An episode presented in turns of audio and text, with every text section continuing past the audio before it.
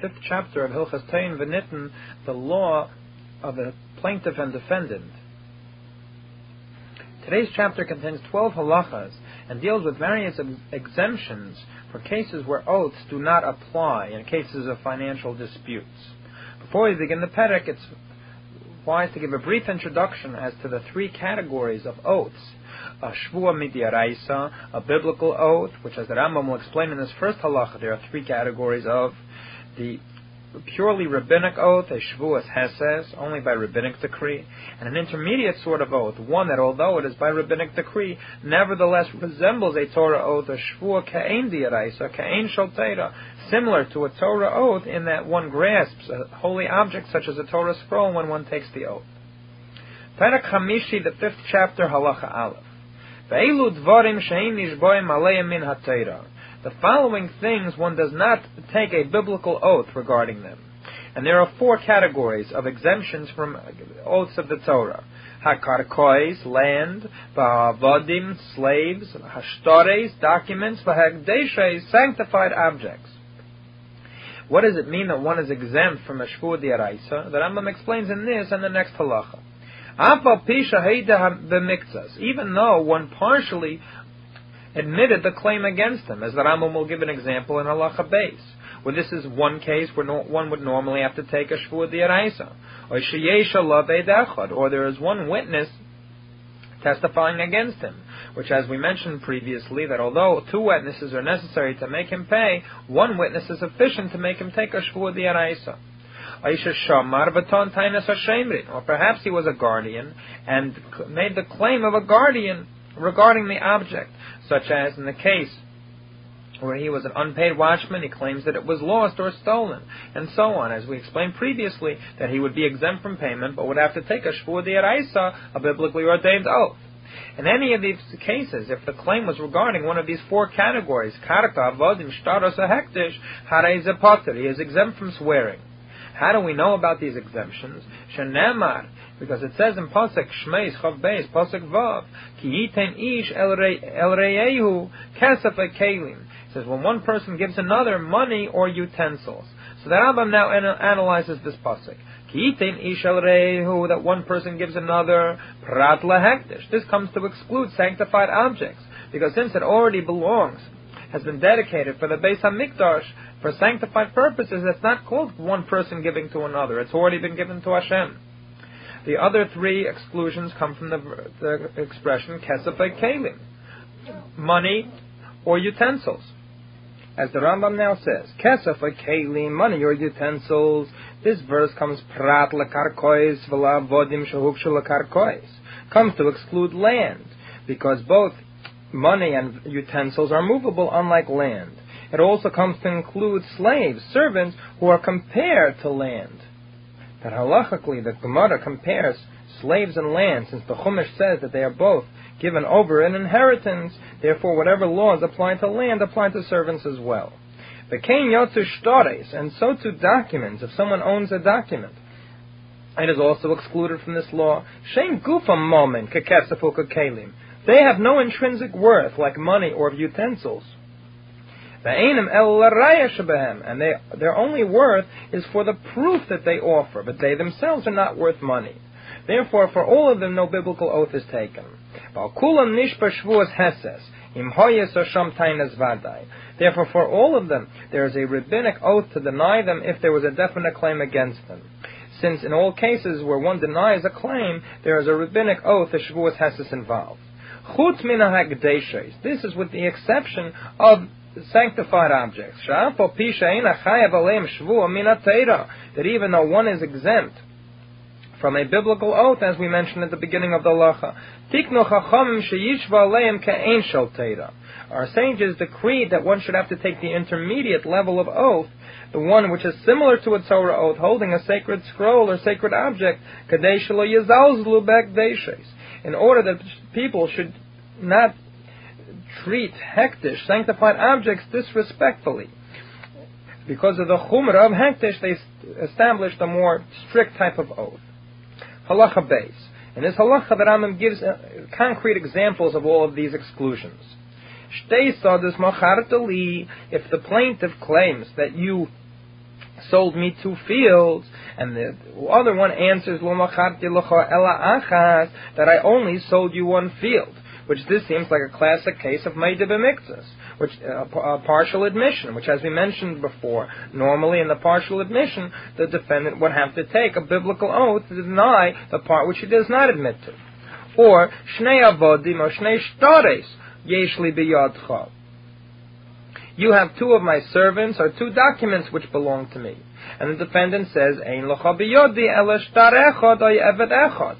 That I only have one document or one of your servants even though normally this would seem to be a Maida B'mikzas, that would be a, biblical oath, Harezen Nishpaheses. There's only a rabbinic oath in this case, because Avodim, Shtares, and Karkois are all exclusions from the law of biblical oaths.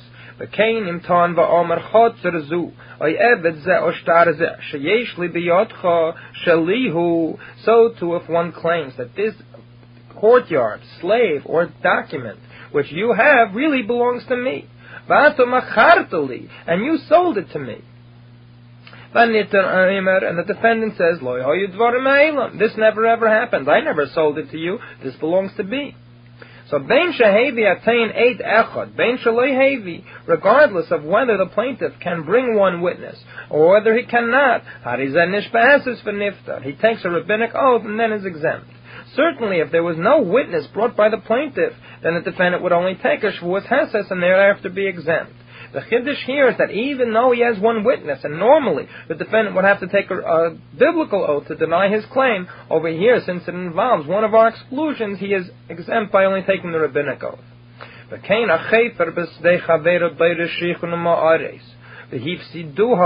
so to someone that dug in a field different types of pits. Bayr Sheikh and Umaris, a different shaped pits. And thereby ruined the field. He decreased the value of the field by digging there without permission. And he would have to pay, should there be witnesses that he did this. So, Bein Shatano Shachofer, regardless of whether the plaintiff said that you dug these holes, and he answered, I didn't dig. Or the claim against him was that he dug two pits. And he answers, no, I only dug one. Or whether there was one witness against him that said he dug, and he answered, I didn't dig. In any of these cases, in spite of the fact that normally we would have to take our biblical oath over here, since it involves one of our exclusions, he takes only a rabbinic oath on all of these cases. The next halacha deals with a mixed sort of case that part of the claim involves kalim, utensils, for which one would have to take a biblical oath, and a part of the claim involves land, which is excluded from this biblical oath. Halacha Gimel. Tanu kalim v'karkois. The plaintiff claims that the defendant owes him both utensils and land. So in this case, bein shahede b'chol karkais, kalim, regardless of whether the defendant admitted that he owed the land, but denied owing, owning, owing the kalim, bein shahede b'chol kalim, karkais, or the converse, that he denied owing any of the vessels, and he admitted excuse me, he admitted owing all of the vessels and denied owing the land, and bein shahede b'miktas hakarkois, And regardless of whether he partially admitted to the land and partially denied the land, and denied also owing all of the vessels. In all of these cases, he takes only a rabbinic oath, since he never was made b'miktsas, partially admitted in kalim. He always either denied or admitted to the kalim. But if he partially admitted to the vessels and partially denied these vessels, and he denied also owing all the land, in this case, he uh, certainly would have to take a, the biblical oath of a Meide b'miktzas on the part of the kalim which he denies. And since he already must take a, a biblical oath on the few vessels, the utensils which he denied, nishba'af al He must swear also for all of the land that he was claimed regarding. achas. Since it is all considered one large claim, then we include his denial of the land with his denial of the vessels, since he already is required to take a biblical oath for them. Or. So too the law is if he was claimed that he owed vessels and slaves or vessels and documents, even though they are excluded. Hakol din It all has the same law. Should there be a partial ameidim in the kalim, then one includes in this oath the claim against the excluded categories, the avodim or as well. Halacha Dalit. In this halacha, the Rambam deals with an intermediate sort of case. When is it that something is considered land? After all, fruit grows from the land, but it is considered metaltalin, a movable object. What about fruit which is still attached to the tree or or grain which is attached to the ground? Tono anovim ha'imdis libotzer. If the claim against him was that he owed grapes which were ready to be picked, or dried grain which was ready to be uh, to be cut. He admitted owing partially and partially denied. A classic case of Maida b'miktzas. Here the question is, is this, uh, these grapes and this grain considered to be metaltalin, movable objects, or land? He must take an oath on them, meaning a biblical oath, just as he must for all movable objects. However, this is only after they have reached the level where they no longer need the ground for nourishment. Because anything which is ready to be picked is considered like it already has been picked, as far as this denial and admission is concerned. As far as these laws are concerned, although it has not yet been picked, it's considered already picked, and therefore in the category of a movable object. However, im if it still needed the land for its nourishment, it is considered land as far as all laws are concerned, including this, and therefore one only takes a rabbinic oath should one have a claim against them regarding them. Halacha If one claims against another, saying, Shnei chadoshim shachanta b'chatzedi, v'atachayev lischar shnei chadoshim. A landlord says that you lived in my courtyard for two months, and you have to pay me rent for two months. You owe me two months' rent. The defendant claims, no, I only lived there for one month, therefore I only owe you one month's rent. Now, is the rent for the land considered land and thereby excluded from the law of Meidib and Or do we look at the money involved exclusively, regardless of the fact that it has to do with land? The Rambam rules, it's considered a regular case of partial admission, and he must take a biblical oath. Should the amount of rent for the one month he denied be worth two pieces of silver, as the Rambam explained in Perek Gimel that there is a minimum amount, only after which the denial has involved that much does one take the biblical oath. Should it have, have a denial of Shnei Kesef, then he must take the biblical oath. Why isn't this considered to be land? So the Rambam explains, She'ena taina begufa karka ela The claim against him was not in the land itself. It was for the rental fee for using the land. Shahu metaltaling, that's movable. The rental fee is movable. Aye, it's rental fee for land, but that doesn't mean that the claim is against the land. The claim is not against the, the land. The claim is against is for money, is for the rental fee. Therefore, he I must take the oath of a Meideh b'miktzos. Lachavav. Shtar masarti lecha basara dinrin ho yuli raya. The plaintiff says that I gave you a document to hold, and I had proof in it. It was, in other words, it was good for me to collect with a ten dinar.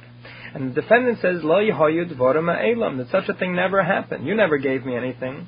Yishma Heses, he takes only a rabbinic oath. And even though normally, when a watchman denies the claim against him, he must take an, a biblical oath. Oh, but as the Rambam explained previously, in Hilchas Chidus, this applies only when he agrees that he was a watchman, and then says that it was lost or stolen, as the various cases can be. Well, however, over here he never even admits that he was a shamer in the first place, that he was a guardian. And therefore it's a regular case of a clear denial, a kefir hakol, and therefore he takes only a rabbinic oath. Let's say hafach let's say he reversed the oath and put it on the plaintiff, as the law is by a shvuas heses, that instead of the defendant swearing and denying the claim of the plaintiff and thereby being exempt, he can, if he so wishes, put the oath back on the plaintiff and tell the plaintiff, if you want to collect, you can, but you must take this oath. And let's say he did it over here, hafachalav, he reversed the oath onto the plaintiff,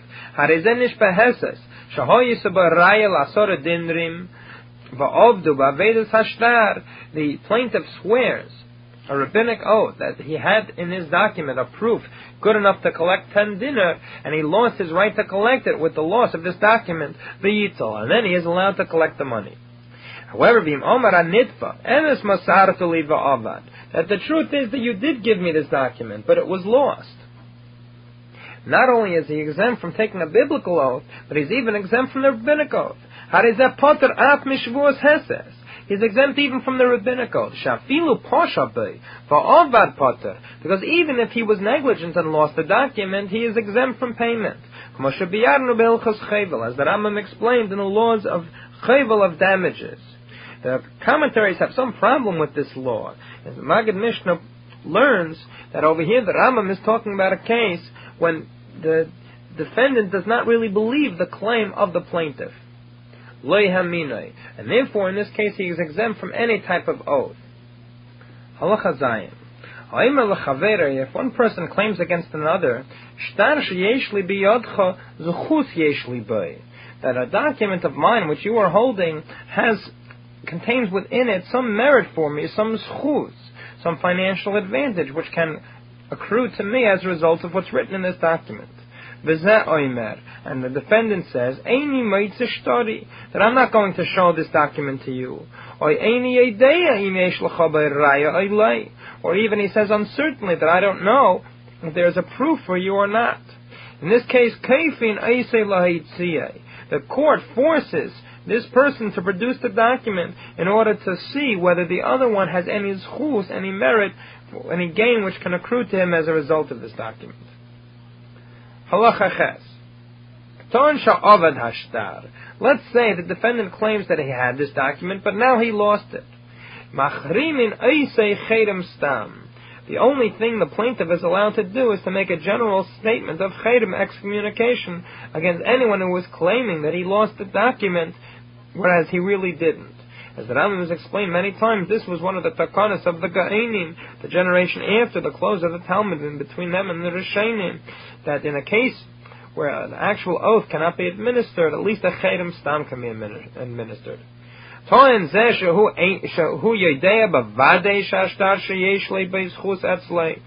say this one claims, the plaintiff claims that he knows for sure that the defendant is holding on to this document. Should he make a definite claim? In such a case, the defendant must take an oath that it was lost from him and he no longer has it. The difference is whether the claim of the, plaintiff, of the plaintiff is a certain one or not. Should it be an uncertain claim? He's only claiming a shema. Perhaps you lo- perhaps you lost it in an improper way, and we don't make the defendant swear. However, if, if the claim against him was a definite one, that I know you're holding this document, in such a case, he can force him to take a rabbinic oath. Because eh, and so too my teachers have ruled that in such a case, the, the Shavuot Heses must be taken. Halacha Tes. From here, basically to the end of the parak, the Rambam deals with the claims of a cheresh sheit of a katan, a person that's a deaf mute, or a person mentally incompetent, or a minor. What is the status of their claims? Halacha tes. We do not make someone swear on the claim of a deaf mute, one mentally incompetent, or a minor regardless about whether he is coming with his own personal claim or he is coming to claim in, on behalf of his father who is now deceased. In other words, he himself didn't initiate this claim. The claim was initiated by his father.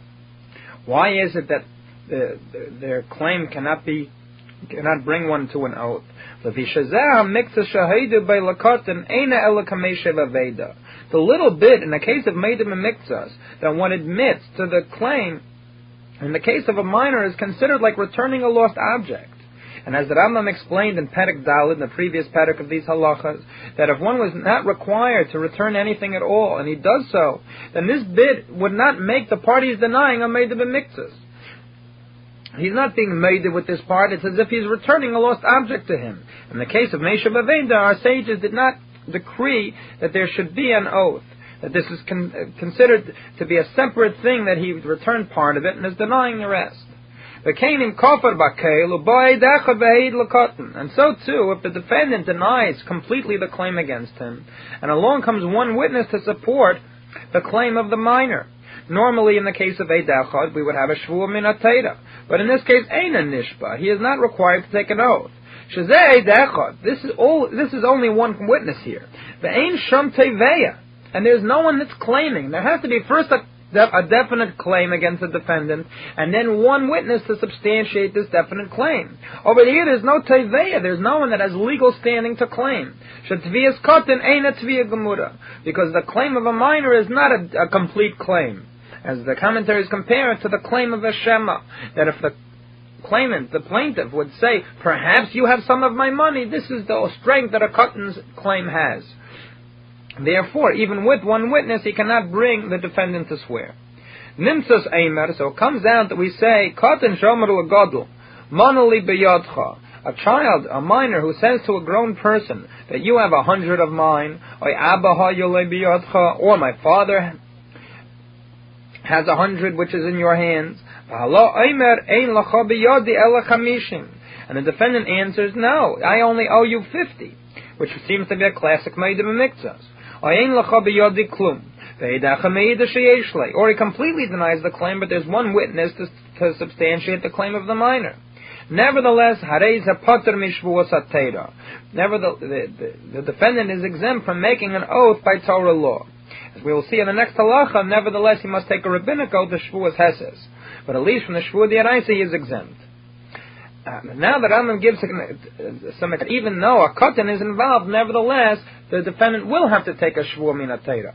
Aval im shomer lakotin, but if he was a guardian, a watchman for a, for a katan, the Toan Sha'ovad, and he claims that the object he was guarding was lost, he is required to take the regular oath that a guardian must take, uh, meaning a watchman. Because the case of a watchman swearing is not because of the claim against him. In a normal case, where the owner of an object makes a claim against the watchman of an object, he doesn't know for sure that anything was taken or anything was done. He is claiming a shema, and never and he's claiming perhaps something happened and you were responsible for it. Nevertheless, the Torah took this oath and made it uh, the necessity for this watchman to take it.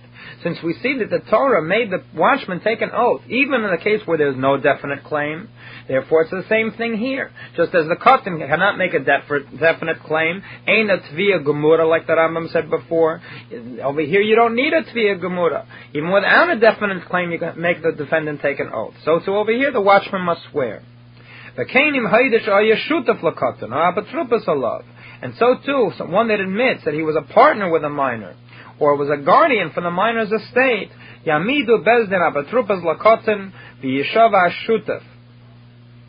The court apply, uh, uh, appoints a new guardian for the minor, and they make this the partner swear, or anyone similar in the case of an indefinite claim of a tainus shema. That just as in the case of a shutaf, one partner can make the other one swear even though he's not sure that the other partner cheated him, as we discussed in previous halachas. So too over here, it's a taina shema, and over here it's a katan. So since we don't need a definite claim, we can also make someone swear, although a katan is involved. Halacha yud. Hayru Rabbaisai, my teachers ruled, she'ein nishboin al tainas katan shvua shal That this that we say, that one cannot declare an oath based on the claim of a minor. He was speaking about an oath of the Torah. But at least a rabbinic oath one is required to take to deny the claim of a minor. And even a child who is not so expert and not so quick regarding business matters, nevertheless, the defendant who is being accused must take a rabbinic oath regarding this claim. Why is it that he must take a claim even though it might be a child who is not expert in business dealings? In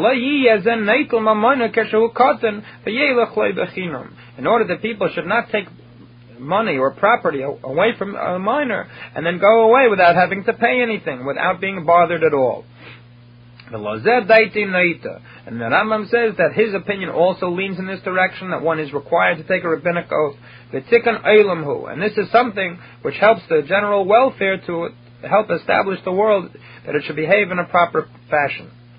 Nimsas Lamed, so it turns out that we learn the general principle, Shakotin Shatan ala Godel, that a child who has a claim against an adult, Bein Shahede b'miktzas, Bein Shakefer b'keil, regardless of whether the adult partially agreed or completely denied, Bein Shahaya Shameid, Bein Shaleha Shameid, regardless of whether there was one witness or not, Arezanishba Heses.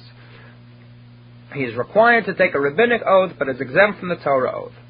And furthermore, another special law, normally, as we mentioned in the case of a Shavuos says, the defendant has the opportunity to be Mahapech HaShavua, to reverse it and make the claimant, the plaintiff, take the oath, and thereby collect. But over here, he is unable to reverse the oath on the child. Because you never ever make a minor swear. So to over here, you cannot be mahapech the shvua because it's impossible for him to swear. Furthermore, normally in a case where someone has to swear, they're allowed by tikkun adainim, as we mentioned previously, to make a chedem stam, a general declaration of excommunication uh, against someone who makes him swear needlessly. But over here, vafilu chedem stam in a makabel. He's not even allowed to declare this chedem stam.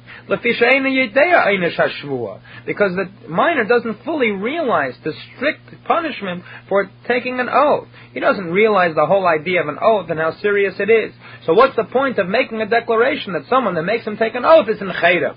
The child doesn't realize how serious the oath is. Therefore, it's completely ineffective. For that reason, we don't declare this chayrim stam.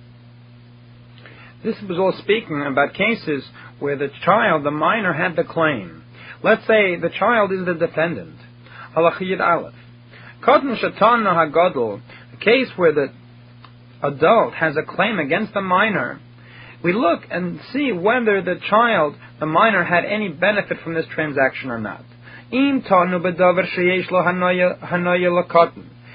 the claim was regarding something where the minor had benefit, for example, a business dealing where the the katan could make money, and the minor admits that he owes this money, he admits the claim of the adult, he is allowed to be repaid from the belongings of the of the child. Let's say the minor has no belongings from which to repay. We do not collect by selling other things which he has. We wait until he has something and then we get repaid from that. Let's say the minor denies the claim, claim against him. Normally, when one uh, uh, completely denies a claim, he is required to make a shvuas heses, taking a rabbinic oath. Over here, mamtini yagdil heses. You must wait until he grows up, until he turns bar mitzvah, and then he will take this rabbinic oath. Because before then, he is not allowed to take an oath. And if the claim, however, was regarding something where the child had no benefit, for example, tort cases or personal injuries, where he was required to pay damages, even though the child might agree, might admit owing the money, and even though he does have from what to pay, but that he is exempt. Furthermore, even after he grows up, he still doesn't have to pay back. Because since it was something from which he had no benefit, he has no legal responsibility. Let's say the claimant, the plaintiff, was one of those in the category of people that are nishboin v'neitlin, they can take an oath and thereafter collect. For example, a hired worker or someone similar. That the law is that if he says he has not been paid, he is allowed to take an oath, ka'en shaltera, and then take away the payment from his employer. So, for example, him, sheyesh hanoya lakotten, where there was benefit accruing to the minor in the fact that he had someone working for him. He is allowed to swear and thereafter collect from the child. But in another case of Nishboin V'Neitli, in a special case of a storekeeper who uh, swears based on what is written, in his account book, as the Rambam explained in Hilchas Malva Valeva, that if an employer tells a, a, storekeeper that when my employee comes in for food, then I will pay for it. And this he is doing as part of the wages of the employee. So the employee is, let's say the employer is required to pay him uh, uh, mana, and he comes into the store and he orders a mana worth of food. The chenvin, he writes it down on his on his account book, and later on says that your worker took a hundred and you must pay for it. Let's say the chenvini, the storekeeper claims he gave the food, and the worker claims that he never ever received it. The Rambam explained in Perek Tazayin of Hilchas Malva that both of them swear and collect twice from the employer. The chenvini swears that he gave that he gave the food and thereafter collects from the employer, and then the employee claims that he did not receive it, and then he collects from the employer. And this is, uh, again, cases of Nishboim V'Neitling. So this, the Rambam says, is an exception to our law that a Nishboim, that Nishboim V'Neitling are allowed to collect from a child. Let's say the employer was a minor. Normally we would say the storekeeper would swear and collect from the minor, and the employee would also swear and collect. The Rambam says, no, this is an exception to the rule. The shopkeeper who swears based on what's written in his account book, Eina nishba v'nekel min cannot swear and thereafter collect from the child. Shein noya. This is a case where the minor did not have any benefit. Why does he not have any benefit over here? Isn't still this is this payment going to his employee? No, over here Sharechayev Litan Lapailov. He's anyway going to be required to give to his employees.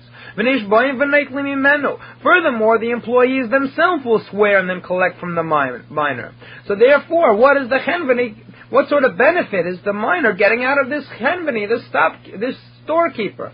Anyway, even without him swearing and collecting his money, the same benefit will accrue to the katan as a result of his employees working. And furthermore, they're going to come back and work to, for him because they're anyway going to get their money. They're going to swear and take away from the katan. So why is it we should let the chenveni swear only in a case, as we mentioned in the beginning of the lacha, where the minor has benefit from this transaction only in such a case is one allowed to, to take an oath and thereafter collect from the child. Over here, the chenveni did not do any act which would bring benefit to the katan. Aye, why should the chenveni be the one to suffer? So the Rambam answers, "V'zeh chenveni hisir al nafshay." This storekeeper ruined it for himself. Shenosan mamayne al pikotin. Since he gave away some of his money on the directions of a minor, he shouldn't give away money based on the promise of a minor knowing that the minor does not have full financial responsibility. But Kain Kolka Yetzibah so too in all similar cases. Now the final halacha of the Perak halacha Yud Beis. In these last few halachas, we've been speaking about the katan exclusively the minor. But the Rambam mentioned together the cheresh, sheita, and cotton. What is with the cheresh and sheita? The Rambam explains a cheresh, one that is a deaf mute, v'ha sheita, one that has no mental responsibility, ein niskokin lahem l'chol taina we, the court does not even listen to them regarding any claim. Late latainosam alachedim, not their claims against others, v'lei latainas achedim aleiim, and not other people's claims against the cheresh and shaita. Lei l'shvua kala, ve'in tzorach lei meshvua chamura tashlumin. Not in order to make someone take a light oath, meaning a rabbinic oath, and certainly not to make someone take a biblical oath or to have to actually pay money. This is a cheresh nesheita, aval hasuma, but someone that is blind. Harehu kabori l'chol davar binyonim elu. He is considered like a fully healthy person in everything we've mentioned here. V'nishba kol minish v'nishboin al And he takes all different types of oaths, and so too other people have to take oaths in order to deny his claims. He has full legal responsibility and, and standing when it comes to legal cases, financial cases. Therefore, he is like any other plaintiff or defendant. The Rambam explains in Hilchas Edus and Hilchas Sanhedrin that a blind person is disqualified from bearing witness or from being a judge. Nevertheless, as far as being a plaintiff, he has the full rights as any other plaintiff or defendant.